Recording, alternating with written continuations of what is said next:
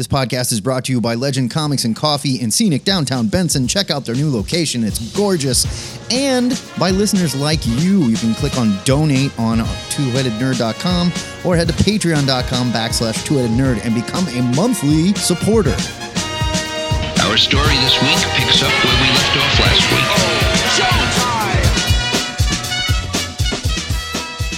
week. Broadcasting from the Ziggurat at Omaha in caverns deep below the metro area. It is our pleasure to welcome you to episode 728 of the Two Headed Nerd comic book podcast. Whose pleasure is it? Well, I am your head number one, and my name is Matt Bob. And I'm your uh, head number two, the internet's Joe Patrick. So I guess that means, It is also your uh, like pleasure. you said, it is our pleasure. Our meaning more than one. It's time for another exciting new comic show where we'll review a pile of new comics from the last two New Comic Wednesdays. And after that, we'll set you up with our must read new comic picks for next week. and finally, we're going to give you a sampling of our Patreon extra, where this time we're rating some of your hot takes. Hot take. From our Discord Hot Takes channel, if only our guest appearance by Taylor Swift hadn't fallen through as part of our desperate attempt to get our ratings up.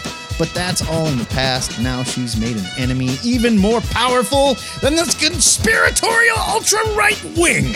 An enemy with two heads is coming for your god, Swifties, right after review time in the ziggurat. To be clear, we are the enemy more powerful than the conspiratorial ultra Yeah, I think right wing, not part of Yeah, no, no, no. We're an enemy with two heads. conspiratorial ultra right. Yeah, yeah, yeah. As always, review time starts with six comics from last week. Then we tackle six from this week. Each one will be judged with our three point rating scale of buy it, skim it, or leave it. And we've heard your criticisms, but trust us, moving to a 10 point rating system would involve more math than either of us is capable of. Speak for yourself, dummy. In this episode's pulse pounding pile, Darkwing Duck has a posse. Uni, the worthless unicorn, returns. The Titans beat up some animals.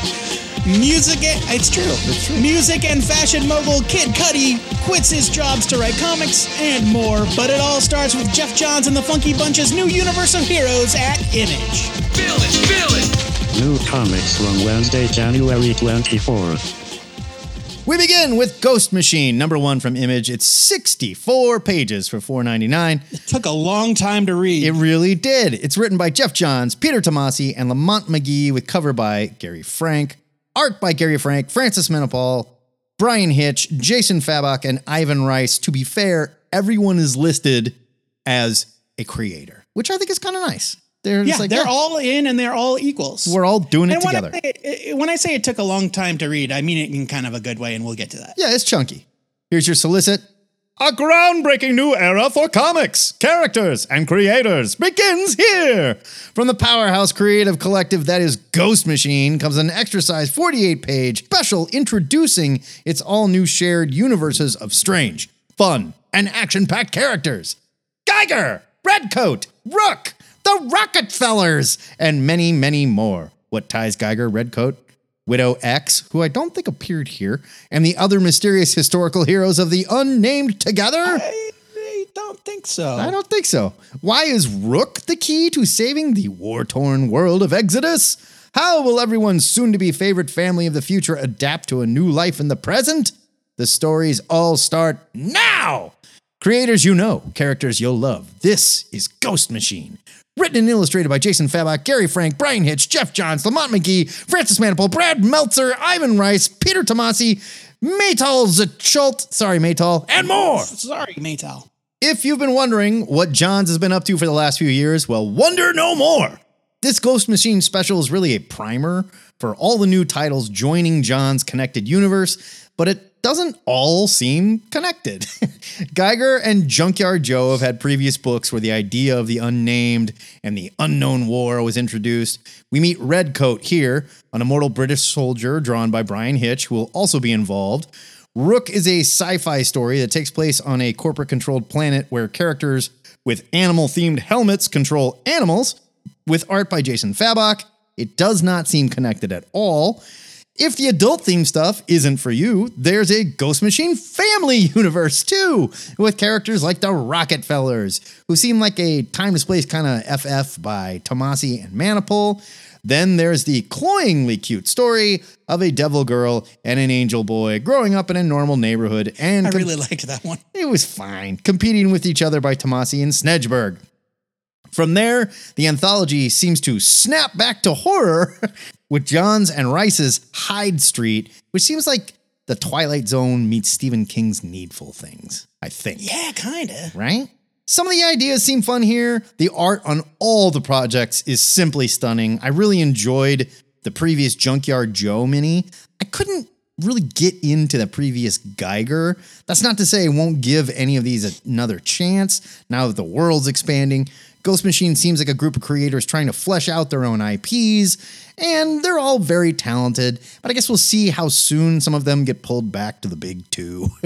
I'm gonna give this a skim it for now, not because it's bad, but it's really like this is just a primer. It's almost like like a free comic book day edition that you paid for that gives you a little taste of everything. Yeah, but all the stories are complete. I for the most guess. part. Yeah, but it wouldn't surprise me if all these stories also make another appearance somewhere else or they're part of stories. Well, maybe like in the first trade for that particular series. or like we'll fine. continue when we see like the next Geiger number one or something like that. I don't know. So I'm giving I'm actually giving this a buy it because I was very pleasantly surprised. You know, our our standard caveat with anthologies is that well, some of the stories are great and uh, you know, some aren't. But I actually really enjoyed this all the way through. Like uh, there are some things that I I would probably tend to gravitate towards a little bit more like I'm more into You're a um, Rockefellers man, that's what you're saying. well, I mean, uh, sure. Like I'm like for example, like I'm more into the Hyde Street idea uh, than I am the uh, the Rook idea, like the Mad Max planet with animal guys. I like. Yeah, I I, don't didn't- like. It's interesting. Like I'll like I'll read it. Like I'll give me. I'll give him a chance to sell me on it, but it's just my own personal taste, you know. Sure. But I thought the work here was all really well done. Uh, is it must read? Probably not, but I do think it's a very good introduction for what I think is a pretty exciting move for this group of very, very popular creators. And I, I'm excited for them. I'm excited for them. I'm excited to see uh, what they do. Um, yeah, and I'll admit it, like the Rockefellers thing, like the all ages stuff was cute without being like like there was still some dark stuff in there. Like they just weren't like grim and gritty, but they they weren't all, also like cartoonishly all ages. Like, uh, and I did like the whole like nature versus nurture take on the um The devil What angel was the name of that thing. one? I can't, I can't remember what yeah it was the called. the kid the kids that are a devil and an angel. Yeah. um, I forget the name of that that title. I apologize, but uh, but the Peter Snejbjerg one. I I'm a huge Peter Snejbjerg fan. I'm I've missed Pete Tomasi. I'm glad to see that these names that we have loved for so long have actually been working on something fairly major, and I'm very excited to see how it develops. I'm giving this a buy it because I think for five bucks, 64 pages, you get a lot in here. Plus, like handbook pages that like give you primers on the characters. Yeah. Like, I thought it was a great. I thought it was a great little one shot. It's loaded up with everything you need to know. Hornsby and Halo is the name of your Hornsby angel and Halo. Yeah, I mean. I get it. It's cute, man. But Cute. I mean, the the one with the immortal British guy is called Redcoat. Ha ha ha! Like everything's cute. Like everything's got a cute name. It's just not all. I mean, but like Super Red is also like that's like a that would be a superhero name for that guy. Sure. Okay, whatever. yeah, this was a buy it. I really liked it. The art's gorgeous, front to back, front to back. That Hyde Street one, I think, is going to be the one to watch, though. That one was very interesting. That looks wild. Hey yo, what's up? This is me, Mocky Mock, my man HB, and you're chilling on Team Vit.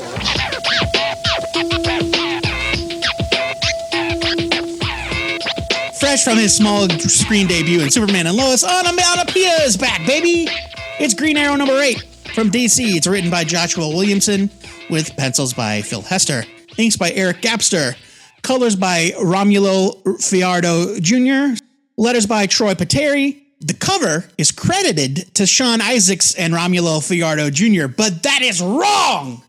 It's clearly by Phil Hester, and I checked with Phil today. The colors are by David Baron, and it's gorgeous. Oh my God, you should see this cover. There's no question it's Phil Hester. I mean, yeah. Well, I know it's just a, it's a like Sean Izaakse has done all the other covers. It's just a typo. Right. It's 32 pages for 3.99. Here's your solicit. Green Arrow hits the streets of Star City in search of a lost family member and runs into Onomatopoeia. After months of time travel and space adventures, Oliver welcomes the more grounded adventures until bang, bang, bang, bang. Technically, there was five bangs, but Yeah. we'll get to that. There's plenty of banks. You got you banged it. Yeah, I banged it. I banged it and bonged it. Uh, fun fact: in Superman and Lois, Onomatopoeia was a woman, but in the comics, Onomatopoeia is all man. Oh, you're saying that onomatopoeia showed up on the CW show? They made Onomatopoeia a vil- uh, sort of. Bars. Yes. Okay, I didn't get that joke They- at all, and nobody watched the show, so you might want to do that one again. But I Lots mean, of hey, people watch Superman and Lois. You shut your mouth. After six issues bounding around the time stream with a quick one issue breather to reconnect with his pals, Oliver Queen is back in Star City. It's too bad he's lying dead on a morgue slab after having Onomatopoeia put five slugs in his chest. Bang, bang, bang, bang, bang. I banged it. Naturally, Ollie is alive and well, but the joy is in seeing his charade play out with his son Connor Hawke at his side. We get a quick tease of Amanda Waller's sinister plot, but otherwise, this is just a fun, done in one romp with fantastic art by Onomatopoeia's co creator and one of THN's all time faves, Phil Hester. If you're not reading Green Arrow, you're missing out on some great comics and a true revival of what made Ollie Connor and the rest of the Arrow family some of our favorite DC characters. Giving this one a buy it. Yeah, Green Arrow's been great. It's on a tear right now. We, we both love Phil Hester. Crap about onomatopoeia. I think the powers are stupid, but He doesn't even have any powers. He just yells. He's just crazy. Well, yeah, no, but he can do things No, like break your leg by saying crack and stuff no, like that. no, he cannot. That's what happened in the Kevin Smith run. No, he's just a dude. Oh, okay. Well, maybe I. He's just a very originally. competent assassin with, with uh, like a mania for sound effects. I do. I have loved this series so far. Love that Connor's around because I love that character so much. This book is fantastic. It That kid looks needs a haircut, great. but yeah. Absolutely check out Green Arrow if you've been like missing that Oliver Queen that we used to recognize that went away for a very long time. He's back and it's not dated and they're not playing to anything that you needed to know from the 70s, 80s, or 90s, or even early 2000s when we loved him. Green Arrow's great. I'm giving him a buy. Can't tell which of us is evil. I know, we've both got beards. The Saturday morning adventures continue at IDW, apparently because we demanded them. So next up is Dungeons and Dragons Saturday Morning Adventures number one from IDW. It's 32 pages. It's $3.99. It's written by David M. Booher with cover and art by George Kambadais, colors by John Paul Bove or Beauvais. I don't know. Letters by Ed Dukeshire. Here is your solicit. I'm saying if that dude hyphenates a first name like John Paul, his last name is Beauvais. Maybe. Yeah, that could be. Well, or, you know, they named him after the Pope. One of the two. Let me start. Right. Sure, I guess. Here's your solicit. Some time has passed since the team's adventure in Waterdeep. Now Dungeon Master is growing weaker with an unknown ailment. And while thoughts of it's long COVID, I'll bet you anything. And while thoughts of returning home are never far from their minds, the team must save their mentor and friend.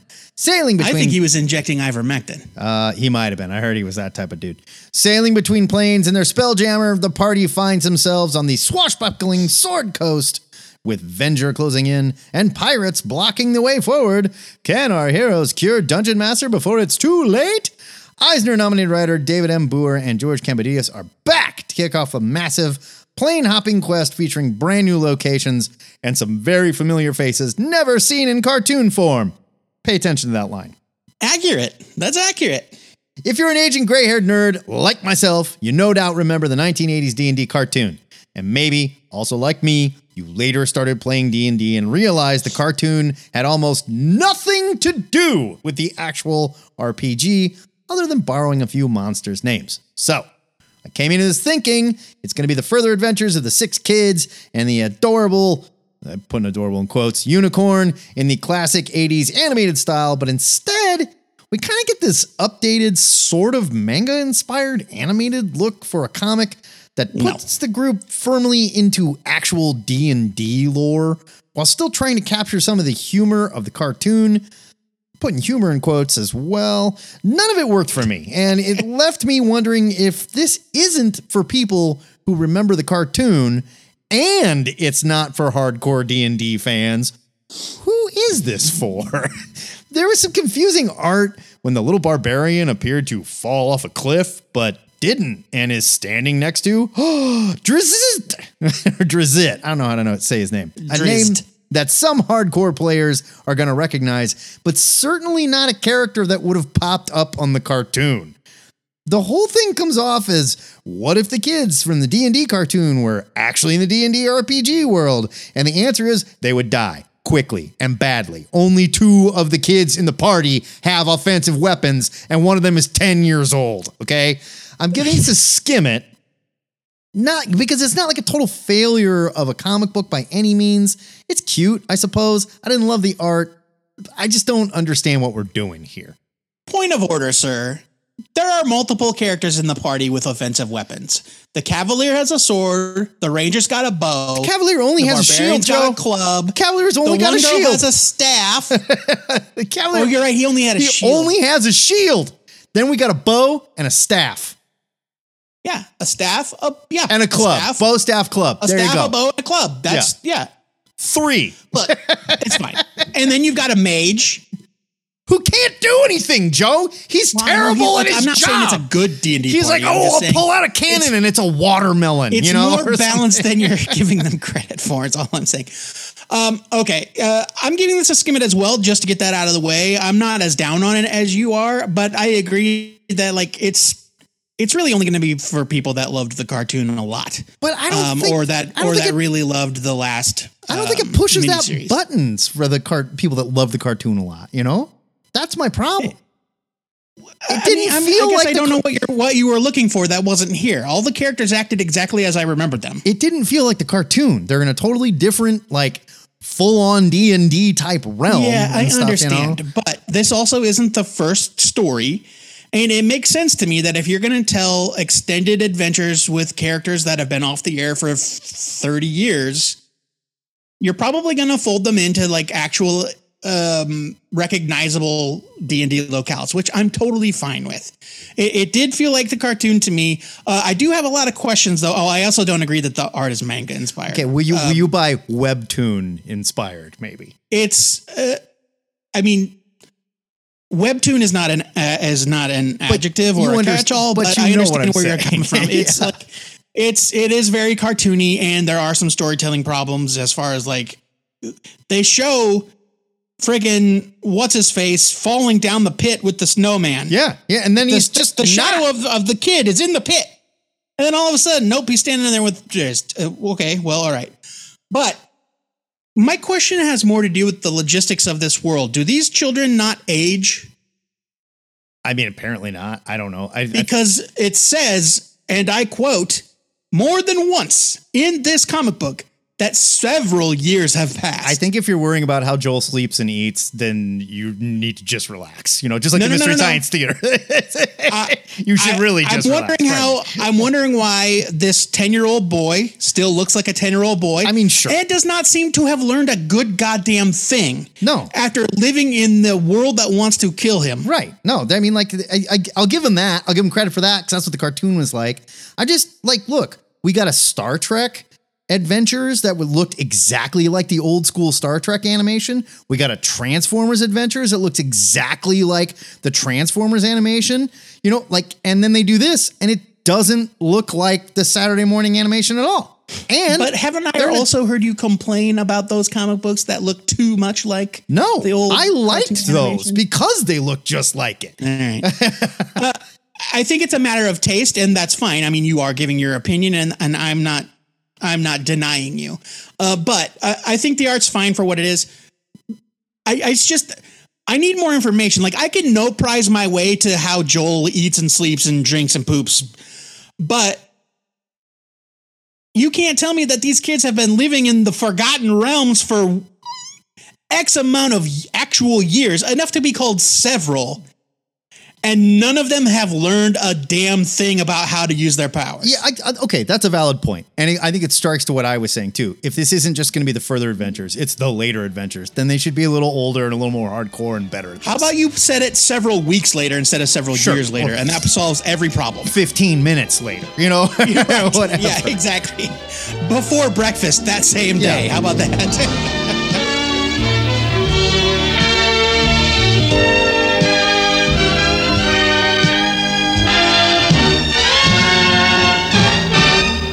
The THN Cartoon Express keeps rolling with Darkwing Duck, colon, Justice Ducks, number one. It's from Dynamite. It's written by Roger Langridge, uh, who spells his name with a D. I think that's adorable and British. Uh, art by Carlo Lauro. Can't help it, he's British. R O D G E R. Rodger. Joe, nobody wants to be born British. It just happens. Okay. he can't help it. Letters are by Jeff Eckleberry, and the main cover is by Mirka Andolfo. Uh, I say main cover because that is how Dynamite listed it, Oh. and you know damn well there's about 30 of them. Oh so yeah, yeah. Covers yeah, A through like gonna- T. we don't have all day. It's 32 pages for 3.99. Here's your solicit. Darkwing Duck is teaming up, whether he likes it or not. Foes of evil, enemies of injustice, to the mighty heroes of the Justice Ducks. All bad guys are a total bummer and must be taken down, even if said baddos are from outer space. In this thrilling maiden issue, flying saucers descend from the skies to maybe wreak possible havoc upon the mostly innocent citizens of St. Canard. All that's stopping these aggressive alien agitators is Stegmut, Gizmoduck, Neptunia, Morgana, who I thought was a villain, I but I, did- might be yeah, thinking. me too. Uh, you know what? I'm thinking of Magica De Spell from Oh, DuckTales. Different, okay. Pardon. different magic lady. Sorry, it's been a while since we've imp- since we've tended our our Darkwing Duck yeah, fan yeah, yeah. Fiction. uh, I haven't been in the, I haven't waded into the Ducktales cartoon universe uh, in a long time. Uh, and most important, in his opinion, Darkwing Duck. It's written by Eisner and Harvey Award-winning Roger Langridge, who, and they did not include the D in that. I'm sorry, Roger. And illustrated by celebrated Darkwing Duck artist Carlo Lauro. This latest chapter in the ongoing saga of St. Canard's web-footed wonders is surely destined for greatness, just like DD himself. So I want you to look up Roger Language because either the inside of the comic got it wrong or these guys got it wrong when they wrote the solicit. So I chose this because I am a big fan of Roger Langridge, and I used to like Darkwing Duck quite a bit when I was a kid. Superheroes plus DuckTales, what's not to like? So I figured, why not? This carries over from the previous D&D series, but there really isn't anything you need to know ahead of time. It helps that all the characters are well-known hero archetypes. You've got your Hulk, your Iron Man, your magic user, etc. The script is very goofy, which is right in Langridge's wheelhouse. Lauro's art is dynamic, it's colorful, and it's perfectly suited for the animated subject matter. Is Justice Ducks number one must read material? Of course it isn't, but it is a faithful interpretation of the source material. And it's perfect for the young superhero fan in your life. I'm giving this a strong skim it. L A N G R I D G E. Roger Langridge. No, first name, first name. R O G E R. Damn, they got it wrong inside the comic. Yeah, go figure. I don't know. That's cold blooded. Go figure. So, this comic book is exactly what I was hoping for with the previous comic book we were just talking I mean, about. fair. They do the job. It looks like this type of animation. I can recognize all the characters. They're talking like, like is this for me? No, obviously. But you can't argue that this creative team did a fantastic job. And the artist is like studied, is doing the thing. It looks like Disney art. They nailed it. They have, if you're into Darkwing or you know any of the Disney Duck stuff, you're gonna love this. It's fun to read with your kids. If you're an adult, you'll get the little jokes that they drop. This is a good example of how this type of stuff should be done. I'm giving it a buy it. It's like you know, it's not for me, but they did the job. That's okay, all I well, ask. okay, then I'm up in it to a buy it then. I'm I only gave it a skim it because, you know, it's a cartoon book for cartoon people. But you're but they're doing the job. That's what I'm saying, you know? It does succeed in what it's it does succeed in what it's doing. Yeah. 100%.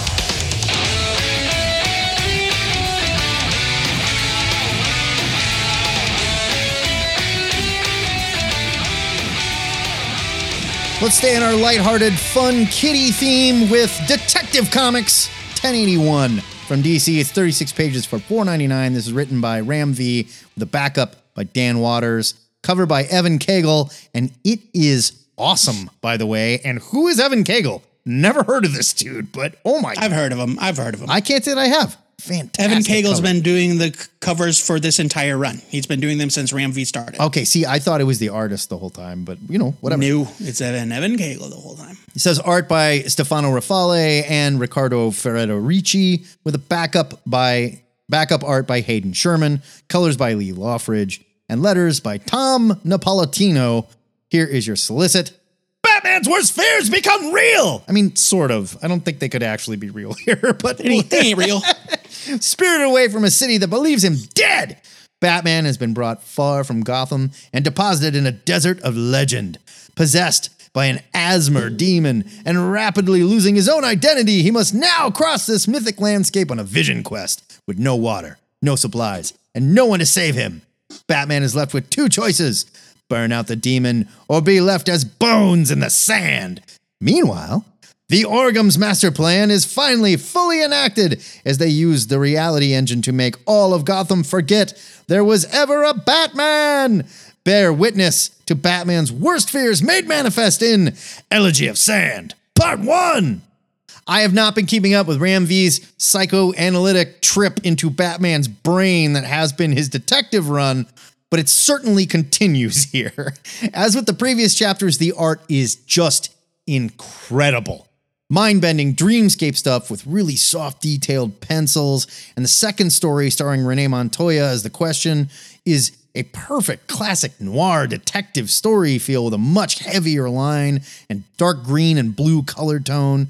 The main story featuring Batman in what seems to be a desert purgatory is almost the stuff of an, like an Elseworlds tale or Legends of the Dark Knight style story. But as you keep reading, V's overarching plot comes into focus, and Dan Watters' backup story that finally ties it all together with excellent art by Hayden Sherman is terrifying. Some of V's writing can be a lot.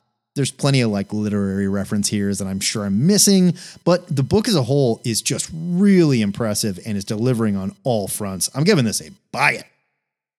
Uh, so the Ricardo, uh, the Dreamscape Desert stuff was by Riccardo Federici. Okay, yes. that's what I thought. Yeah. and Stefano Raffaele did the street stuff. Raffaelli. It's Raffaelli. There we go. Okay. So this is not um part one of anything. I don't care what the name on the story is, okay? so let's not kid each other. Uh, this is like Ram V's Detective Comics Part 15. And it reads like that. And that's going to be tough for anybody picking this up just because it says part one. And it was tough for me because I also have not been reading Detective Comics. I've read enough to know that there's something going on with this weird family Yeah. And they're trying to us- usurp Gotham from the Batman. And then there's also there's also there was also some subplot with Commissioner Gordon and uh, the kid with the wings on his back that's not mentioned here, and I don't know where how that ties in or if that part's over. So there's a lot going on, and I didn't understand hardly any of it. However, I did like it, so I guess that's a buy it, but I will give it a caveat that like this is not a jumping on point. This is not a good place for anyone to wade into Ram V's Detective Comics. I agree. I think the moral of the story is here you should be reading Ram V's Detective Comics. Just start at the yeah, I mean it's very good. yeah. It, but it's he's doing a thing, it, but and, and it's a long running thing, Yeah. and yeah, it's not. You know, there aren't really distinct arcs where the next arc is something completely different, like you might find in some creators' runs. Right. Right. It's one long story broken into bite-sized chunks. You remember how I said that uh, reading Ghost Machine number one took a really long time in a good way? Yeah. Let's talk about one that took a really long time in a bad way. yeah, I had a feeling. It's the resurrection of Magneto, number one from Marvel Comics. It's written by Al Ewing, and I hate to do it to my boy Al, but we love Al We'll get Ewing. into it. We'll, get into it. We'll Yeah. get into it. it. The art here is by Luciano Vecchio. Colors are by David Curiel. Letters are by VC's Joe Sabino. Shout out to my gang VC. Cover by Stefano Caselli and Jesus Aburtov. Jesus Ar- Aburtov is the colorist. It's 40 pages for 5.99. Here's your solicit. Life Death. Remember Life Death from the 80s? Yeah, of course, of course. Shout out. Not, and, he was a little. Barry Windsor Smith, this is not. no, no. on Krakoa. Resurrection from the dead was as easy as completing a circuit, but Krakoa fell. The time of easy miracles is over, and only the hard roads are left. Now it falls to storm as the epic conclusion to the Krakoan age looms to bring their oldest enemy home to fight against the fall of the House of X. But after all he did and all that was done to him, can Magneto bear to return? Spoiler alert. I mean, Yes. of course. It's gonna happen. It's happening. I'll say this for Al Ewing. The dude goes all in when he's working with a status quo established by other creators. You give him some small plot points about Krakoa and about Tarn the Uncaring and about Arakko, and the dude is fucking off to the races. oh yeah, you might have like he might be taking it too seriously. He might still be running after the race is over. Yeah, this is too respectful to the creators. Yeah. Uh, so, like, you know, that's not always a good thing. Case in point, the resurrection of Magneto number one, in which Ewing gives us extended sequences about dominions. Wanda Maximoff's mutant purgatory, Barf. the waiting room, which, you know, seemed like a good idea until you realize that it is basically purgatory and purgatories always go wrong. And of course, Arakko. Your mileage may vary, but I am so over most of this stuff that this issue felt like a tremendous slog. Luciano Vecchio's art is very good, and David Curiel's colors are gorgeous, so that does definitely help. And there are some great character beats, like Storm jumping without hesitation into the afterlife to save her friend, and her ultimate victory against Tarn the Uncaring, who up until now has been Uh, established as some sort of unbeatable foe, even though he's I do you know, not care about Tarn the I don't care about it. I don't care about him either. so when she vaporized him, I was like, sweet. It's That's right in his name. You don't have to care about him. Don't worry about don't, it. He doesn't care about you. In fact, I made that exact same joke when you mentioned something about it in the Discord. This may also be the first mainline Marvel comic to reference something that happened in one of those dumb flashback titles, namely Gambit. And, uh, you know, that's something, I guess. yeah, like if you're trying to tell me that this shit happened in those Gambit, like the where That's took a what- peek into to the editor's life note, when he was running around with friend, Storm. Like, ah, yes, indeed. No, The resurrection of Magneto number one has some good stuff going for it, but I'm just so far past caring about the majority of the concepts that it features that it was just kind of a chore to read. I'm going to give it a skim it because it's not for me, but I cannot deny that Al Ewing does his job. God damn it. The art is very good. Like God these damn are it. these are strengths. You're gonna make me give it a skim it too. God damn it! I was so mad. I have to be honest. It not every comic book is for you and me, and that's okay. I, I get it. Look, when I got to the last page and I realized there's more of this, I thought it was a one shot. I audibly gasped and went, "Oh no!" Mm. yeah, you you asked me. Yes, you asked me how many issues is this, and I said, oh uh, God!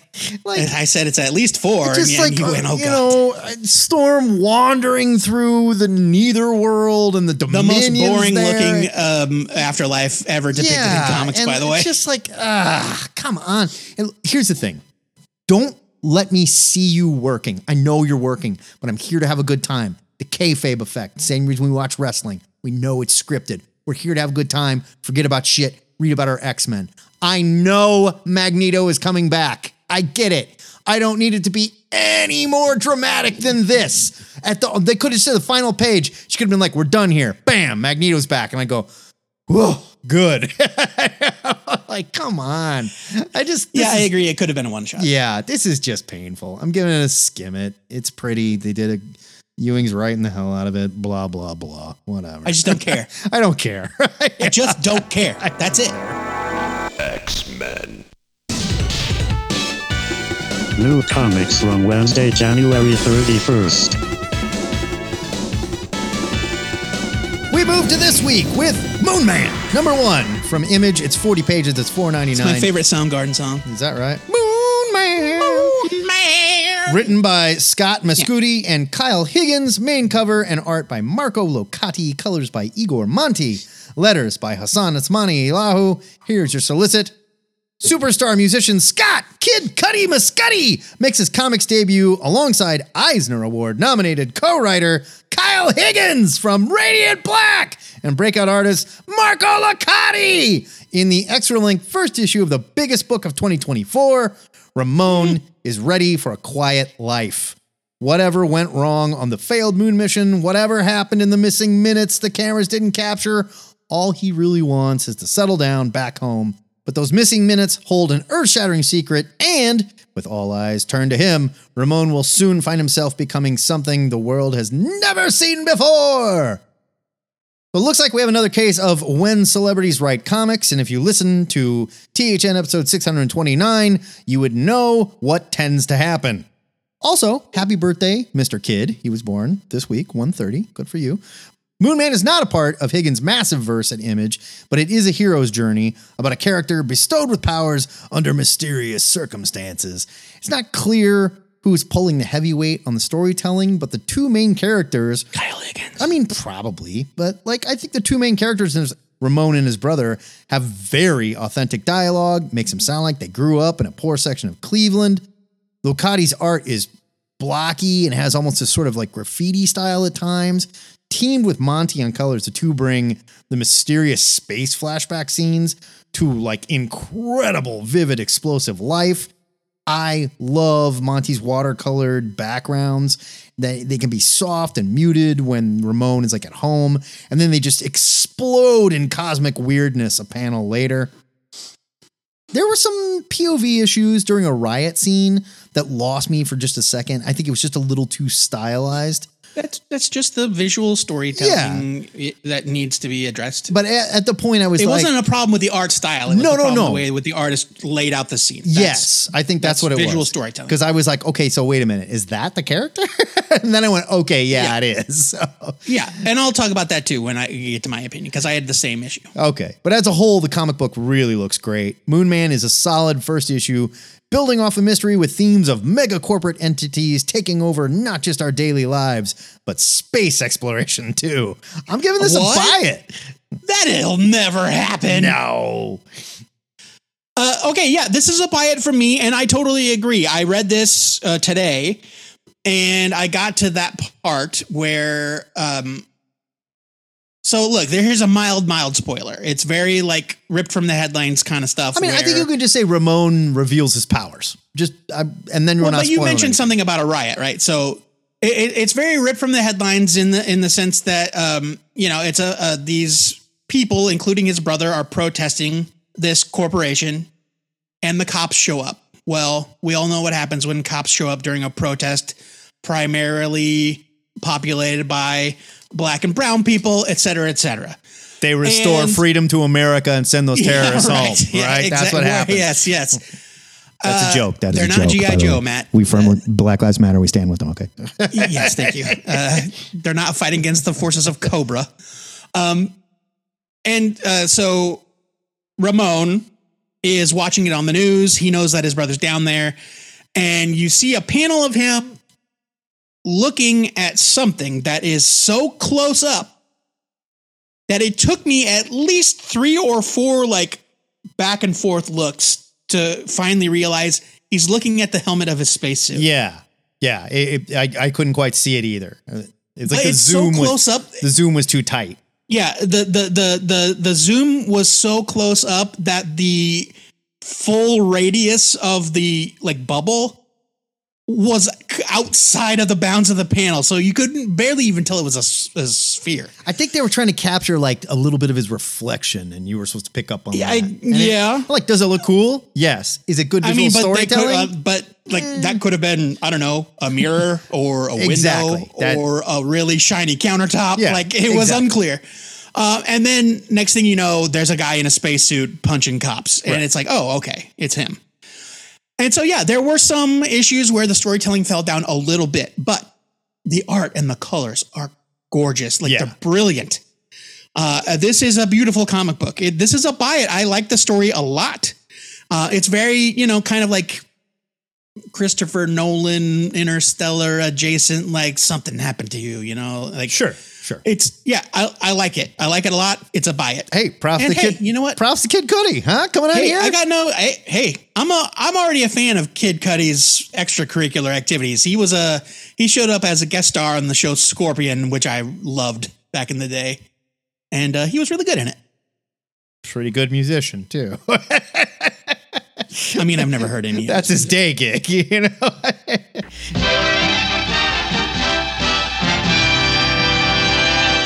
Somebody call the ASPCA. It's time for Titans Beast World number six. They got no from DC respect for these animals. Let me tell you.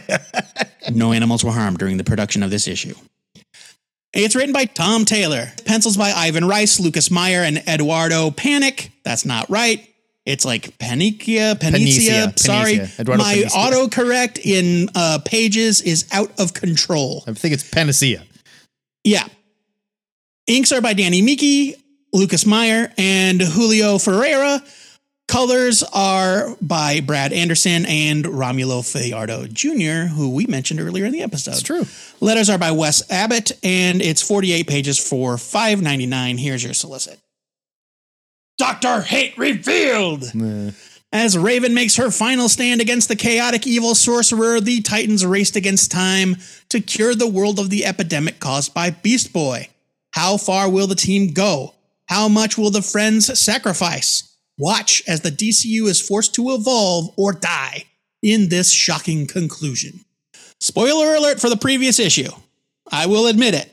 I was very underwhelmed by last issue's revelation that Dr. Hate was just an evil version of Raven under that helmet. Lame. Not Raven turned evil, just an evil version of Raven. Lame. Lame. And I still am underwhelmed. Yeah. I think that Tom Taylor missed an opportunity to do something really interesting with that reveal. But to be fair, now that all the cards are on the table, it's clear that Taylor did drop some clues about Evil Raven here and there in his other titles.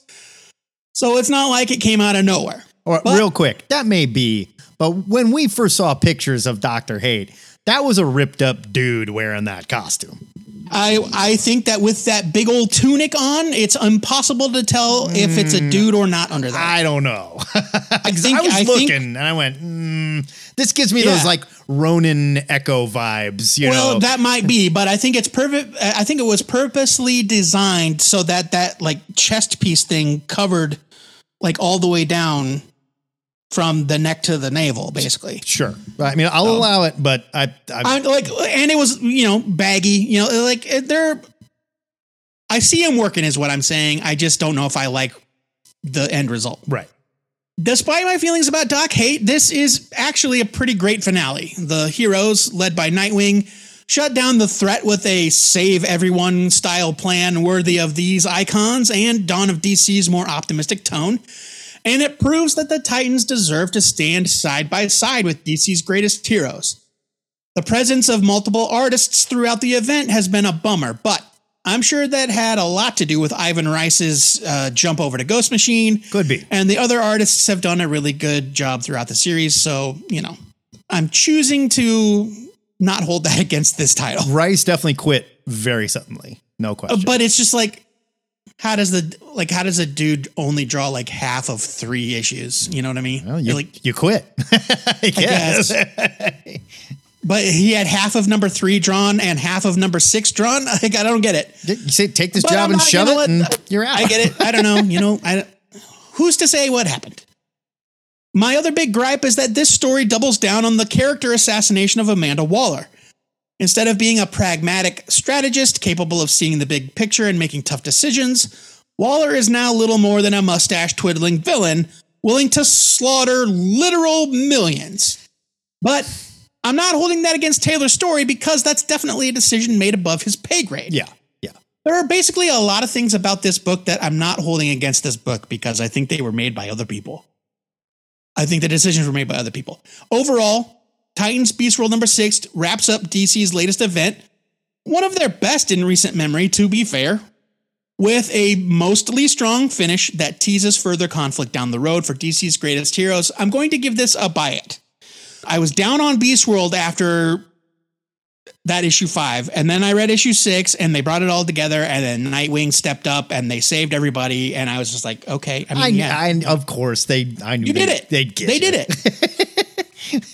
Yeah, like all the Titan stuff that Tom Taylor's been doing is really good. The Nightwing stuff that Tom Taylor is doing is really good.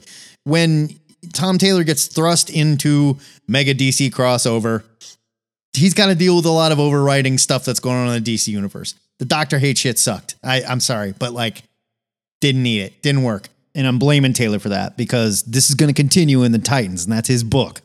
There's no way Amanda Waller could possibly have a job after this. There's no way. Nightwing Well, talks and that was to the president. right and that was something that i kind of like scratched my head about but i was it, you know once the government does something to create an organization once an organization is created it's not like the president can just go dissolved like he can't Actually, snap yes, his fingers and they have can. it go away If they tried to kill a million people, yeah, Joe, they can throw that person in prison he and got say, permit but she got permission to kill "This is really, really, really bad." you know, but she got permission though I don't think she had got permission. it from the president. So heads would definitely she roll. had permission from the president and then heads would still completely roll. and then Joe. nightwing talked him out of it is all i'm saying There's no way. And it's just like you've set this character up as such a bad, like beyond Lex Luthor level at this point. Lex Luthor isn't even trying to murder this many human beings. He just wants to kill Superman for the most part, you know? I, I mean, mean, yeah. that's not a pro, that's neither here nor there because I do think there's some editorial direction that Amanda Waller is driving the crux of DC baddies this year. Deal with it. So you got to write inside those rings. I get it. Fine. I'm giving this a buy it. He did a great job. There's some really good moments, some really strong hero stuff going on here. Uh, a lot of art switches. That shit gets me. But none of the artists are bad. It's not ideal, but they're not doing a bad job. None of the artists are bad, and it's just not ideal. When you see this many people working on a book, you go, "What happened?" you know, like, come on. I'm giving it a buy it. I, I had a good time with it. It's not a perfect event. It is definitely better than Night Terrors. I'll say that. Well above It's that. better than a lot of DC's Yeah, recent it's events. been better than a lot. Beast boy, I can turn straight up into an animal. Animal? Animal? Yes, any animal. Boom, pow, yeah, I'm a kitty now. Oh! Check out my Let's step away from the big two and talk about Jill and the Killers. Number one from Oni. It's 48 pages. It's 6.99. It's written by Olivia Cuarto Briggs with main cover by Sanya Anwar, art by Roberta Ingranata, and colors by Rebecca Nolte. All ladies. I dig that. Letters by Haley Roseland. Nice job, girls. Here's your solicit. A double sized and dangerous 48 page debut. Rising stars Olivia Cuarto Briggs, who worked on Mary Shelley Monster Hunter, and Roberta Ingranata, who worked on Witchblade and Doctor Who, present a new game where even murder is much more than it seems. Returning to school after the unsolved disappearance of her mother, teenager Jill Estrada can't wait for things to return to normal even as her friends become compulsively obsessed with Box Killers, a true crime subscription game where each month's unsolved case is custom tailored to the life of its player. There's only one catch. Jill's game seems to be all too real. And when her clues begin to connect to a series of disappearances in her town, Jill and her friends must uncover the truth behind these mysterious crimes before one of their own becomes the next victim. Okay, the setup here is clever enough. Group of teen girls think they're playing some kind of mail order detective game, but end up investigating an actual double murder. So the script isn't bad, with some funny dialogue from Jill. Her friend's dialogue is a little cringy, but I suppose this could be what kids sound like these days. No. While there is some humor here, it's not a comedy. So there's some plot points that really ask for some suspension of disbelief. Like characters not realizing they discovered an actual disembodied foot. Thank you. That's a hard one to pull off. the art isn't bad, but there's some strange visual storytelling like choices here as well. There's things that like happen off panel, like a bunch of guts dumping onto the cops, which again, the main characters don't take very seriously at all. Jill and the Killers has a clever premise. It seems to take itself seriously enough when dealing with the main character's trauma, but really loses momentum when it gets strangely silly. I, I'm giving this a skim it. I, like you got to pick your tone. What are we doing here? You know? I agree. Uh, this is a skim it. I think that the premise is interesting. Yeah. But um, the second that that first box gets unpacked, those are bags full of real bloody shit with all kinds of victims' blood caked on it, and all like Yeah, and like there's no there's no mailing address. There's no like, you know, like yeah. and, and so yeah, right. And the the the address is just like scrawled on the top of the box with Sharpie, like some sort of serial killer I'll oh, wrote buy it. it's expensive and they want it It's to be believable. you bought this from a company, right? They Yeah. didn't print this label on a computer. I don't get it. Right. Like if you ordered And- like one of those like, oh, you know, organic dinner delivered to your house and it just like showed up on a plate, you you wouldn't be like, that's gotta be it. You know? Like It showed no. up. It showed up in a box, very poorly taped shut. No, I mean like laying in the heat on your porch. No with box. Your name on it scribbled in uh, yeah, yeah. marker. Yeah, exactly. Yeah. Yeah. Uh, yeah, it's like, mm, Don't eat that. no, no. Anyway, uh, yeah, uh, there are some issues. There are there are some leaps in logic that the premise asks the reader to take that I just don't I just don't know if I can take. Like it's the second that foot came out of the freezer in the junkyard, I was like, that's a real foot. yeah. And I'm not and I'm like it's fictional. I'm reading I'm looking at it at the page. I I just know enough about storytelling to know that that was going to be a real foot. Right. She's carting it around like in her backpack, holding it with her bare hands. Yeah. How is that not clear that that is a real human, Right. severed human foot? Unless you're a guest on this planet and you don't know Yeah. a lot about people. um, the the dialogue I thought was rough, but I also think that uh, the writer was playing it up purposefully. Yeah. like it was Definitely.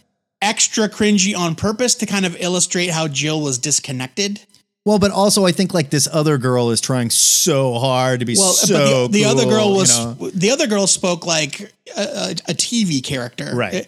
And and like it's so blatantly obvious that she's some sort of immortal witch or some other dumb thing. Uh, not dumb, sorry, I, that was Easy, easy, But easy. like, but it's very clear, like, oh, this this girl is very very old. She's done this before. She knows what's going on. She's there's, a witch. There's more going on here. Yeah. Yeah, or she's some sort of supernatural being. Like there are there are beats here that are very obvious, and um, I don't know. I'm giving it, I'm giving a skim it because I really really like the premise. It's just that the execution of that premise just really kind of made me scratch my head a little bit. Yeah. And, and, and, you know, it's like one of those books where I'm like, okay, this is obviously written for a younger audience and stuff, but that can still be done in a way But yeah, where but this book's for mature readers. It's full of f bombs. Yeah, I suppose that's true. It can still be done in a way where it's it should make a little more sense. You know? Yeah. Ain't no need to suspend disbelief when you've got G.I. Joe, America's daring, highly trained special mission force on the case. We talking Duke number two from Skybound. It's written by Joshua Williamson with art by Tom Reilly. Colors are by Jordie Bellaire. Letters by Rus Wooton. It is 32 pages for $3.99, and here's your solicit. Codename G.I. Joe continues. Conrad Hauser, aka Duke, is on the run from the very government he trusted, investigating secrets that may be more than meets the eye in all caps. Wait a minute. That's a different cartoon. Now he's about to meet the last person any G.I. Joe fan ever expected. Are they friend, foe, or in it for themselves? We missed our chance to review Duke number one when it came out at the end of last year, so I was very happy to have a chance to talk about this issue.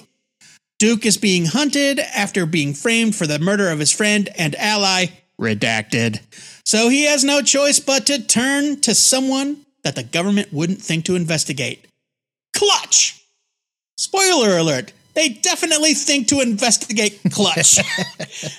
Joshua Williamson and Tom Reilly's excellent reimagining of G.I. Joe's origin is shaping up with the addition of Rock and Roll and Stalker as special operatives sent to take Duke in.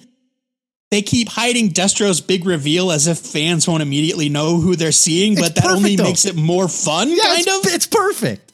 I know. I'm just like, every time he shows up, I Yeah, giggle. like that is the kayfabe. Like you're they're doing it. We're like we all Yeah. know. Uh, Eagle eyed fans will spot at least one hint to a beloved Joe yet to be revealed in the dialogue, and a Cobra operative you love to hate makes their first appearance on the final page. The Energon Universe's revival of G.I. Joe is coming along very nicely, and Duke number two is the latest action packed chapter. Huge buy it. This book is a blast. yeah, you've heard us rant about it enough. I, I honestly, if you're not on board, you're missing out. Even if you're not a fan of this stuff and you didn't like the old comics, they're doing something different. They really are. That's just like grabbing the spirit of what you loved as a kid, updating it for us as adults, but not making it so, you know, extreme and violent and edgy and whatever. Like they're just nailing it. They're nailing this. This is so great. And the artist choice, like they could have very easily gotten any super hot, big, flashy slick name. David Yeah. Finch, you know, or Jim Lee looking, you know, clone to draw this. Tom Reilly is an awesome choice and is killing this. I love it. Bye. Ladies and gentlemen, your first Zenescope comic ever reviewed by Two Headed Nerd is. That's not true. really. That's not true. Oh, you're kidding. We've done a Zenescope comic in the past. Have we? Oh man. Well, We definitely have. all right, fine. Well, next up is Holmes and Houdini, number one from Zenescope. It's 32 pages. it's 5.99. It's I written mean, I by. didn't make to take. I didn't mean to take the wind out of your sails or anything. I just thought it was a big important thing. It's written by Honor Vincent with art and cover by Oliver Borges, colors by Fran Gamboa with JC Ruiz. He helped too. Or, or she helped. I don't know, JC. Letters by Taylor Esposito. Here's your solicit. Ancient secret societies. Pregnant pause. Mysterious advanced technology. Another pregnant pause. Bloodlines tied to the end of the world. Few names hold such high prestige and weight as those of Holmes and Houdini Spencer Holmes. it's just like it's right No, there. not it's Holmes hyphenated. and Houdini. Spencer is the girl's first name. I know, but it's hyphenated, so it just The way it's written is very into it. yeah confusing. Spencer Holmes and Erica Houdini have known that all too well, as they both have been carrying the burden of their infamous ancestors their whole lives, completely unaware of the other's existence. But when the death of a loved one sets these two on a collision course, they discover that their worlds are much more entwined and extraordinary than they ever imagined. Okay, I, I'm just going to come out and say it. This book is clunky in, in the weirdest way Yeah. and and I don't. I'm like I'm not mad at it, but okay. Look, if you're not an avid Zenescope reader, prepare to wonder if you've missed something with what seemed like it might be both of these characters' first appearances. The story mainly follows Erica Houdini, whose last name is not Houdini. She's a realtor named Erica Weiss, who finds out she's Houdini's great grandchild via secret family after inheriting some of his tricks and a magic grimoire that she uses for her magic career under the name Erica Houdini, who isn't an escape artist, but is a real magician searching for the truth behind her husband's death while working for a famous billionaire. Let's just marinate Working on that slash for a minute. dating. Working slash dating a famous. I mean, I guess they're dating, but let's just marinate on that for a second. Yeah. How goddamn confusing and complex does well, that and that's only be? half, right? That's You're only right. that's only the Houdini. We haven't portion. even gotten to the second part. Meanwhile, Spencer Holmes, who is Sherlock's descendant, is working with a secret benefactor named Watson. Oh, did you see that coming? I did. And has access to magic items that Erica also has, including a cloaking device thing, we'll call it. None of it is very well spelled out for a first issue. But I will say there is an editor's note that mentions there's more information in the previous Holmes number one issue. So maybe I missed the story on why both these characters have magic items. Yeah, at the very least, there was a previous Holmes story, but there's nothing said about a previous Houdini story. No, there is not. I think this is the introduction of Erica Weiss Houdini. Or Erica maybe it's Weiss Houdini Weiss. I don't know. The whole plot is just so needlessly complicated at times, and it's missing some very basic information at other points. The art is fine. It's it's J. Scott Campbell worship superhero stuff. It's yeah. And there wasn't much of the cheesecake that I anticipated. I fully thought this was going to be boobs, butts, panty shots all the way through. It Yeah, really wasn't. peas and veggies all up in. It really wasn't. The story just seemed both over and underexplained at the same time with some really, really odd plot choices. I, I'm not going to give it a leave it because, like, there's a lot going on here and they're fleshing something out, and the art's not bad. But, like, why does it have to be this goddamn It's- complex? you know? yeah. Skim So- it, skim it. It's a skim it. so I I thought that this was okay. Um, I agree with all the things you said. It, it, it's got some. It's got some storytelling issues as far as the introduction of the plot. There's a lot of exposition and a lot of things being told and not shown. Yeah. And like, I get that there was a Holmes book before, and that's totally fine. Uh, there is no mention of the Houdini of Houdini appearing before this, and this might be her first appearance. It might not be, but her entire backstory is just like explained in flashback, which again is another thing that happens a lot. So whatever. But But I mean, you could dial it back to she's the ancestor of Harry Houdini. She didn't know it. She found out one day. Oh my God. Then her husband disappeared. Now she's using her powers to go figure out where he yeah, is. right. And her husband Done. worked for a secret bill, you know, like worked for the comic book Elon Musk, and yeah, it's Yeah. yeah. It, I mean, it's a lot. It- there's a lot of there's a lot of moving parts. It's true. Um, it did become clear to me by the time the issue was over, even though it took me a minute to put it together, that oh, here's your inheritance from your grandfather. Surprise! You had a secret grandpa. You didn't know it. Uh, so whoever left that box on Houdini's doorstep and whoever the organization is that Holmes reports to that Watson Yeah, they're related, obviously. They're the same. Yeah. They're the same organization of course. because it's the same like magic cloaking thing. Yeah.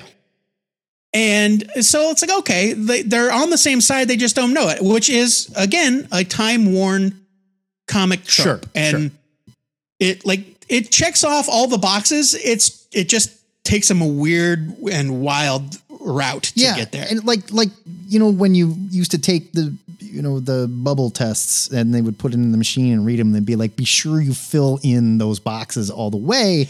Otherwise, you might have the right answer and it's not going to count. Like, it this checked off the boxes, but not all the checks were quite in the box or firmly drawn, you know? So you were like, I don't know. Is that, I guess that checks the box. Yeah. It, so I yeah, it's got some issues, but I, I think the premise is kind of fun. And you're right, it is not a what we have come to know as a stereotypical cheesecake Not at all. Zenescope book. Not, not at all. um, I mean, there's a little bit. There's a you side know, boob. There's like there's one side there's boob. there's one like pretty blatant side boob thing, for but that's like, no that's it. reason either. Like, it's just like, why did we do that?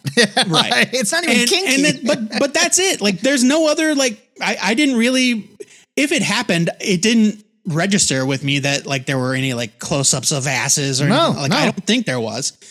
And everyone is fully clothed. Yeah, so it's like okay, well, good job. So um the art is okay. It's it's a little awkward, but uh, it's base it's more or less pretty decent. I'm giving this a skim it because I think it's a fun idea um, that just has a few issues with yeah, execution. I think that's kind of been the theme of this entire show That's, so far. That's yeah, kind of a. I think kind that of a- theme will gently carry into our next review.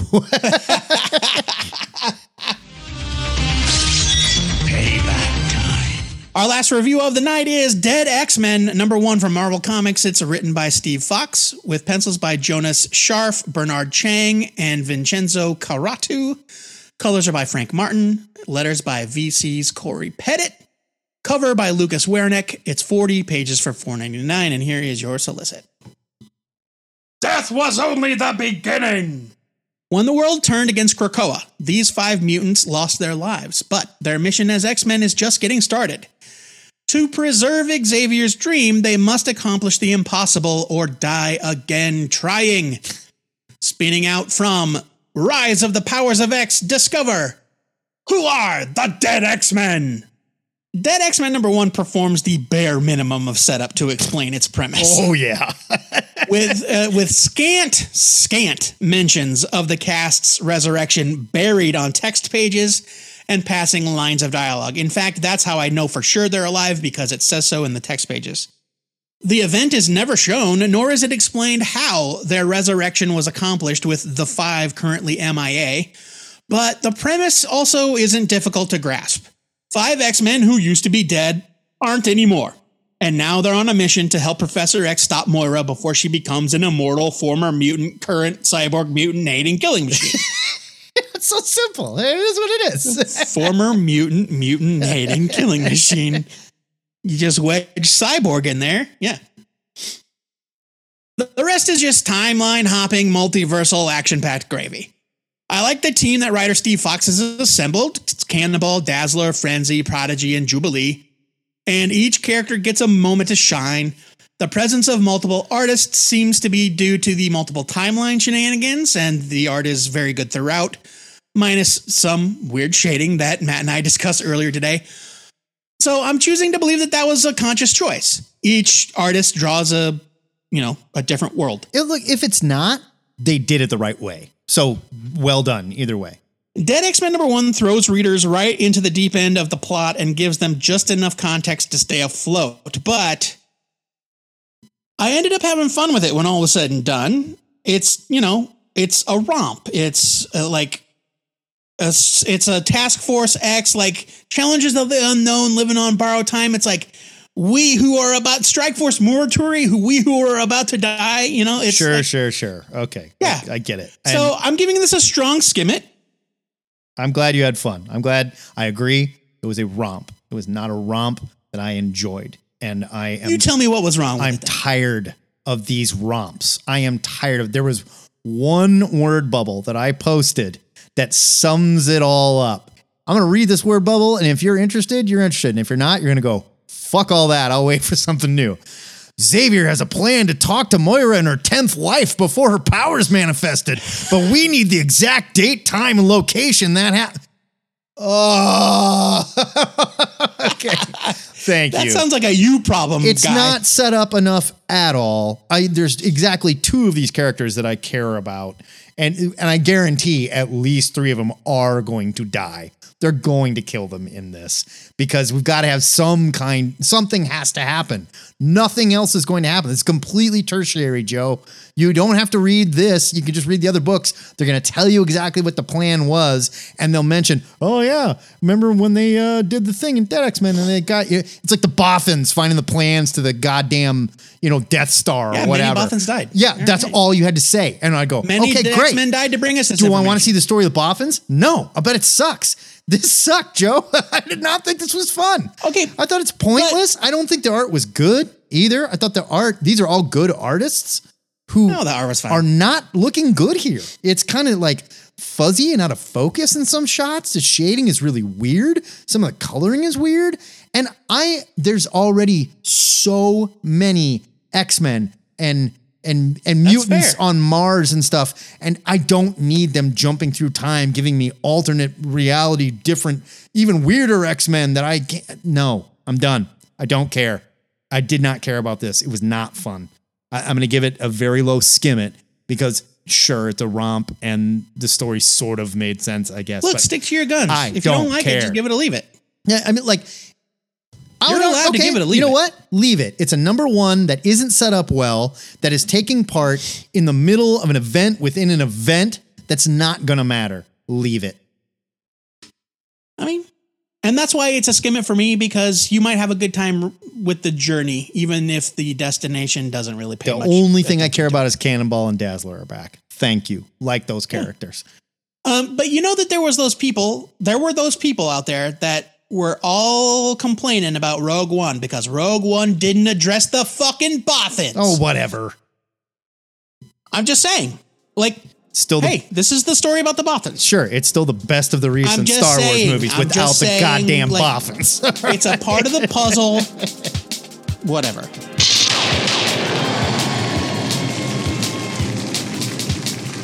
You can find links in our show notes for more details on these comics, but now it's time to pick the best comic we read from this pile to add to the THN permanent collection. Matt, which comic are you putting in the fancy archival Mylar bag for storage? It's not hard for me at all. I'm going with Detective Comics because I think what Ram V No, is doing on that book is incredible. And this ki- is it a continuation of what he's doing? Yes. That book is incredible though. And he's telling an amazing Batman story, and it, it's beautiful. All three parts of it, beautiful. Everybody that worked on it did an amazing job. I loved it. It's easily gets my win this one this week. I can't I can't do that because it's just so impenetrable. But um, I will give it to Duke. the resurrection of Magneto. well, I'm not giving it to that em- either, am I? no. I'm giving it to Duke number two with the assumption that Duke number one is also in there because I'm having so much fun with the revival Sure, of it's great. these fictional universes. Uh, like, look, I had some things to say about Cobra Commander. You can go to our website, two-headed-nerd.com, and read about them. I loved it. Uh, I totally disagree with you. I loved it. No, no, I'm not saying I didn't like it. I'm saying I don't know about this. I, I like this is very controversial, and I don't know about this. I don't think it's as controversial as you think it is. Maybe I- go back and watch G.I. Matt, Joe the movie. I buddy. think that the majority of GI Joe fans hate Cobra-La. I'm not And if saying they don't. I'm wrong. Get on the internet. I'm not saying they don't. I'm just saying it's firmly part of that, dude. it's Um, in you there. know, there's a lot of things that are firmly a part of a lot of things, but we don't always address them in our reboots. Hey, make it awesome, Anyway, and I'm on board. giving it to Duke number two because the Ener- like for me, the Energon universe is firing on all cylinders. I even really like Void Rivals. I've d- I've said it in the past. I know that not everybody. Th- it's certainly like the least buzzworthy of all the It's- titles, it's but slowing I think down. it's fun. I think it's fun, and uh, yeah, this it's absolutely Duke. Duke was a slam dunk for me.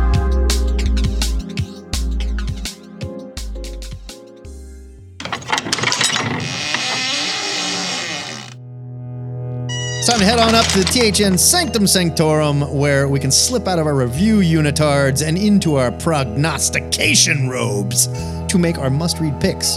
For next New Comic Day, February 7th, we have got quite a pile coming off the comic barges next week, Joe. The Power Rangers go full kingdom come in the pages of Mighty Morphin Power Rangers The Return number one. Guy Gardner finally gets that rom com book you've been waiting for in DC's How to Lose a Guy Gardner in 10 Days, number one. What? Not to be Yes. outdone, Godzilla gets a Valentine's Day special at IDW. Chris Claremont takes Wolvie back to Madripoor, sans eye patch, and I couldn't care less. And it wouldn't be New Comics Day without I can read comics level two, friend bots blink and block, build a fort, the soft cover. Joe Patrick. So are true. Any of these books, your must read pick of the week. Uh, well, just based on title alone, I feel like I should give it to How to Lose a Guy Gardner in 10 Days, but I didn't even know that that book was coming out. It's a thing. Uh, I guess I missed it on the shipping list uh, when I picked instead Thundercats number one from Dynamite. It's written by Declan Shalvey with art by Drew Moss, cover by David Nakayama. It's 32 pages for $4.99, and here is your solicit. Fleeing through space to escape their dying homeworld, the Thundercats were attacked en route by their mortal enemies, the mutants of Plun-Darr. After diverting their damaged flagship to a planet called Third Earth, the surviving Thundercats now strive to rebuild their society in harmony with the New World's natives. But the mutants, determined to possess the Thundercats' mystical gem, the Eye of Thundera, have tracked them down. And they've also forged an alliance with Mumm-Ra, the devil priest of Third Earth. Now, the Thundercats, led by an inexperienced Lion-O, must band together as never before to protect their legacy from this combined enemy. But will they be able to withstand the onslaught of Mumm-Ra the Ever-Living once he sets his sights upon them? The triple threat talents, writers, artists, and Thundercats superfans of Declan Shalvey and Drew Moss join forces to bring this exciting new entry in the Thundercats canon to life the premiere issue features 24 story pages as well as a host of the finest cover artists the galaxy has ever seen, including Shalvey, David Nakayama, Lucio Parrillo, Jay Lee, June Chung, and Ivan Tao. That seems that can't be all of them because there's, you know there's no, 45 it's not covers. all of them. It's include uh, when you say including, you can get away with just li- naming right, a handful. Right, the famous ones. Yeah, yeah.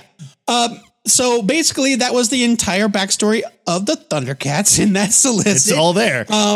Although they I- don't know explain what? this third Earth bullshit. Is it the third I don't know why it's time called third Earth. We've Yeah, tried Earth. remember. Are there three Earths? like, what are we doing? I don't. I don't remember. Or is it the third Earth? Like it's set far, far in the future, and humans have like outlived the Earth twice. I don't already? know. I don't know. Anyway, I love the Thundercats. I love them a lot. Declan Shalvey is a fave around here. He's great. Um, he's he's been doing a good job as a writer these days, and I love Drew Moss. The cover looks great. It's Thundercats time. He Man's on Netflix. Thundercats ho, baby. G.I. Joe and hope that- Transformers are the most popular thing ever. You know, like, come on, it's time. I just hope that it's adding to the to the Thundercats lore instead of just like rehashing the Thundercats lore. I want them to add something new, like the Sure. Energon universe is doing. Well, I don't think we need to worry a whole lot about the deep continuity of the Thundercats cartoon. Hey, whatever. Are you going to be upset if the Robear Berbils don't show up? What? Where, where are you going if with this? Superman doesn't show up to cut Li- uh, to beg Lionel to cut his head off with his enchanted sword, No one knows that inside joke. You understand that, right? Matt, I have repeated that inside joke on this show multiple times. I understand times. that. We have 700 episodes, Joe. It's a deep cut for sure. It's a deep cut for sure. My pick for next week is the one hand number one from Image. It's 32 pages, 4.99. It's written by Ram V. Love that guy. Art by Laurence Campbell. Here's your solicit. Neo Novena detective Ari Nasser is about to retire with an enviable record until a brutal murder occurs, bearing all the hallmarks of the one hand killer, which should be impossible since Ari put him away. Not once, but twice in the years before. What follows is a deadly cat and mouse game as Ari pursues his quarry down the rain soaked streets of Neo Novena. Ari will stop at nothing to unravel the secrets and ciphers of this case, but each revelation only leads further down into the dark heart of his future metropolis and Ari's own beleaguered soul. Grippingly written by award winning writer Ram V, The Many Deaths of Layla Starr. He also worked on Swamp Thing. That's not in all caps. With hauntingly rare, rare flavors. With hauntingly atmospheric art and covers by Laurence Campbell, who worked on Old Haunts, BPRD, which is in all caps because it's just, you know, BPRD. Hell on Earth. Because it's an acronym, right? Right. And Lee Loughridge, who worked on Deadly Class. The One Hand is a miniseries that will keep you guessing until the very end. I love Ram V, and he's perfect to write this crime noir stuff. The art looks fantastic. Lee Loughridge is an excellent colorist. Love it. Ram V doing a great job on Batman, but don't be afraid to step out and write your own stuff too. Kicks ass. The THN trade for next week is, and it couldn't be anything but, the Peacemaker Tries Hard hardcover from DC slash Black Label. Written by Kyle Starks with art by Steve Pugh. It's 168 pages for $24.99. Here is your solicit. Christopher Smith isn't very good at being a superhero, but Peacemaker tries hard. And, quote, extremely ages 17 plus, end quote, book from writer Kyle Starks and artist Steve Pugh puts Peacemaker on a quest to save his beloved dog, parentheses, Bruce Wayne, from a supervillain who has some nefarious plans for Christopher Smith's skill set.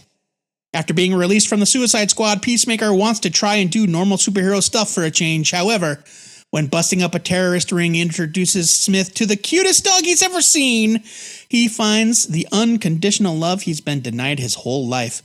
That is, until the dog is kidnapped right out from under him by a supervillain who has some very unsuperheroic plans for Peacemaker's brand of ultraviolence.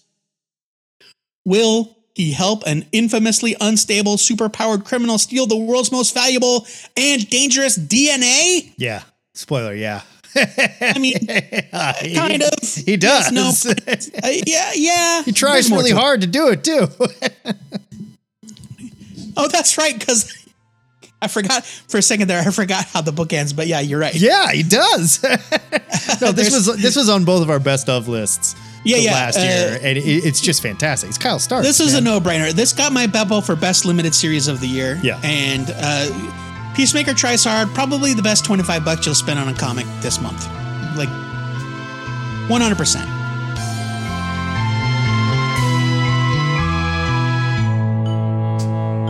If you're childless shitheads like us that love their dogs more than kids, then you're probably picking up Peacemaker Tries Hard next week. But we want to know what else you are reading. let us know over at our Discord. We got a new comics talk. We do it every Wednesday.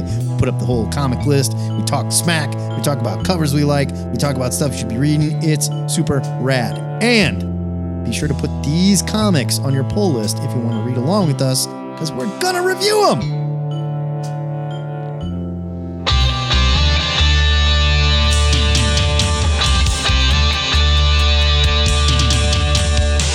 Before we add this episode to a stack of other old episodes and then mark the whole pile at a deep discount, it's time for a sneak peek at our Patreon Extra.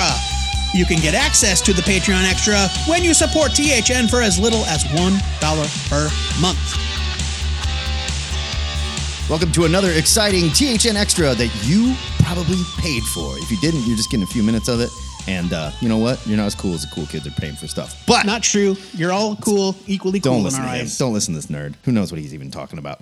Today, when we run out of ideas for extra segments, we dig into the Discord and have to play Hot Take. Where we look at your hot take in our hot take section of the Discord and we're going to rate them. Are they hot? Are they not? And we're going to discuss them too. We're going to lead off here. It- This is going to be a little X heavy in the front end. There's been a lot of X talk on the Discord. Yeah, yeah. I mean, for obvious reasons, the X Men are. And hey, no words there. no, That's fine. We love the we love the X talk. We start with our Harvey Locust. He's sort of our resident grumpy old man, but we love him. Harvey comes in with a hot take. The 97 X Men cartoon sucked, and the revival looks just as bad. Is this hot or not? What do you think? Yeah, I think that's a hot take. I think it's a relatively hot take. One, because I think there's there's so much love for this cartoon out there. It's beloved. Yes. which we'll get into that in a second here. And Marvel is bringing it back, and they're bringing it back for a reason. And I don't think it's just because there's been a bunch of memes of Wolverine looking sad at a picture out there. Somebody wants this. No, crap. I mean, there's nostalgia for it. yeah. Is it any good? No, that cartoon sucked. That cartoon's terrible. I don't agree. I, it is uh, like- terrible, Joe. is it? It's certainly not that bad. When was the last time you revisited it? I, look, man, a lot of the cartoons from our youth are terrible. Like uh, the, I don't disagree. that's not a. But I'm not I- I saying think- like high art or not. There are good cartoons from 1997. Are they cartoons? Were they for kids? Sure. The X Men cartoon, dude. I revisit this thing while I'm editing shows to find snippets and stuff to go in between. It's so bad. It's so bad. I think that I personally, I think that uh, on the scale of quality cartoons from uh from our youth, like obviously things at the top are you know Batman, the animated series. yeah, because the animation was great, the storytelling was great. Yeah. the the theme Uh, song was X-Men great. is certainly nowhere near the bottom. Like there are far, far worse I agree. Not I'm not nerd saying cartoons. So do do I think that the X Men cartoon is great? It's not great. Do I think it's fun? Yeah. Oh. Do I do I admire them for taking big swings trying to adapt these like insane Claremont storylines? Yeah. Like I think they get they get points. They get points for trying and I think that there's a lot of charm to it. And like I understand why some people have grown up and decided that it's bad, but no, I don't think it sucks. I think it's I just, think it's a product of its time, and I think that um, you know, as as a kid in 1990, I, it didn't certainly didn't start in 1997. no, it ended in '97, I think, and that's Yeah, why okay. they're calling it X Men '97. so when did it start? Like 1992, three, Let's look. something like that. Let's look. I mean, it would have been hot off the heels of the Spider-Man cartoon, so probably. No, Spider Man came second. Did it really? Yes, And that Spider-Man cartoon sucked too. It was bad. same uh, like same exact justification for the Spider Man. uh, looks like 1992 to 1997. Yeah. So in 1992, I was 14 and I was all about it. Like, I thought it was awesome. So, yeah, no, I think the X Men cartoon was a success. And I think that judging it from an adult perspective isn't really like, it doesn't really, it, it- it's not really kosher to me because it's that's not what they're for. It wasn't made for a guy like me. It was made for a kid like I was. I don't And- disagree, but yeah, we can so- go back and we can watch something like Batman the Animated Series and go, this was made for a kid when I was that age. And it's still I'm not saying amazing, that things don't. know? I'm not saying that there aren't things that transcend. But I, I don't think that X Men '97. Sucks. We can both But- agree that it was no Donald's quack attack, though. Yeah. Okay. Yeah. De- definitely not. Yeah, it's certainly not uh, Fievel's American Tails. There was a Fish Police cartoon in 1992. Did you know that? I did know that. There was a Fish Uh, there was also cartoon. Sam and Max. Uh, not uh, in that same area. Like there was a lot of weird cartoons based on comics. So if you want to watch a good X Men cartoon, there was a one shot they did called X Men or Pryde of the X Men. Uh, let's not go so far as to call it good. It's okay. awesome. That that cartoon kicks ass. Excelsior! Oh. That is it for THN 728. If you dig these new comic reviews, check out our YouTube channel where you can stare at our logo while watching, or you can also subscribe to each show separately. We got a There back are issue also show. other banners. Yeah. There's some banners on there. We got a back issue show. We got a gang hang. Or you can listen to them as podcasts on YouTube Music. It's the next big thing, I'm told. Next week, the back issue show returns, and the Cosmic Long Box is in the mood for love. So it has us talking about the world's worst boyfriend, Matt Murdock, and the ladies whose lives he's ruined. If you need more THN, in the meantime, join us for the THN Gang Hang on Saturdays at 11 o'clock Central. Check out our Discord for details. Joe Patrick, what else can these jerks do on the Discord while they're there?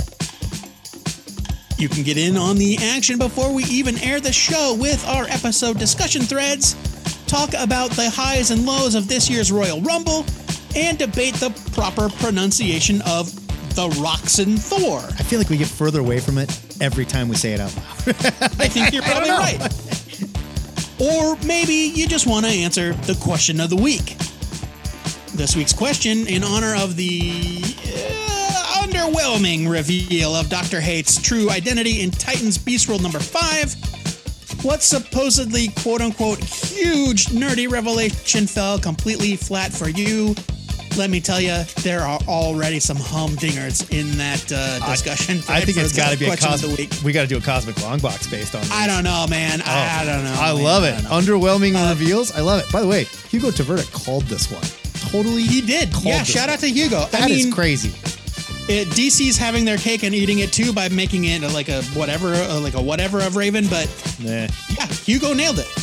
Uh, please keep your question of the week suggestions coming. You can post them in the question of the week suggestions channel. Just post them, and I will flag them, and we will keep them in our bank for future. You don't have to tell them how the sausage is made. They get it. I'm just saying, like, we don't really get a lot of question of the week suggestions these days.